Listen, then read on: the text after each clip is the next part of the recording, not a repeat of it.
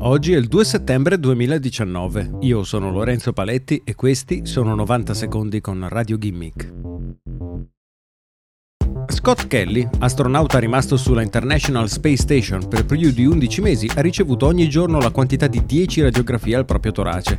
Il risultato di questa dose di radiazioni è stato un danno permanente al DNA dell'astronauta e una mutazione del suo sistema immunitario, oltre all'ovvio incremento di rischio di cancro. La International Space Station è un luogo relativamente sicuro, vicino alla Terra e all'interno del suo campo magnetico. All'orbita in cui si muove la ISS la quantità di radiazioni è parzialmente schermata dal nostro pianeta, ma arrivare su Marte, che è il prossimo grande obiettivo delle agenzie spaziali, potrebbe riservare dosi di radiazioni e danni ben più ingenti agli equipaggi delle astronavi, modificando in tempo reale le funzioni cognitive e il comportamento delle squadre che saranno spedite verso il pianeta rosso.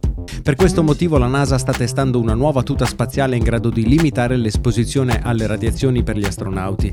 Non solo, Orion, il nuovo velivolo spaziale sviluppato da NASA, avrà un misuratore di radiazioni in grado di allarmare gli astronauti in caso di radiazioni eccessive, permettendo loro di rifugiarsi al centro dell'astronave e proteggersi utilizzando sacchi di scorte per il viaggio. Quello che NASA si chiede oggi è quanto necessarie saranno queste schermature, considerato l'alto prezzo necessario a produrle e renderle a prova di spazio.